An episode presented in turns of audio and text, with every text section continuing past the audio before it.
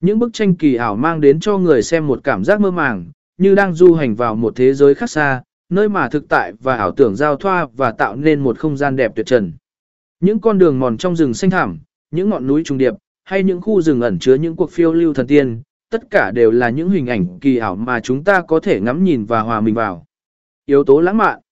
Lãng mạn, một yếu tố không thể thiếu trong hình ảnh phong cảnh, đem đến cho người xem những cung bậc tình yêu và cảm xúc thanh thản. Những cánh hoa lay động trong gió, những bình minh và hoàng hôn tuyệt đẹp, hay cảnh biển mênh ngông.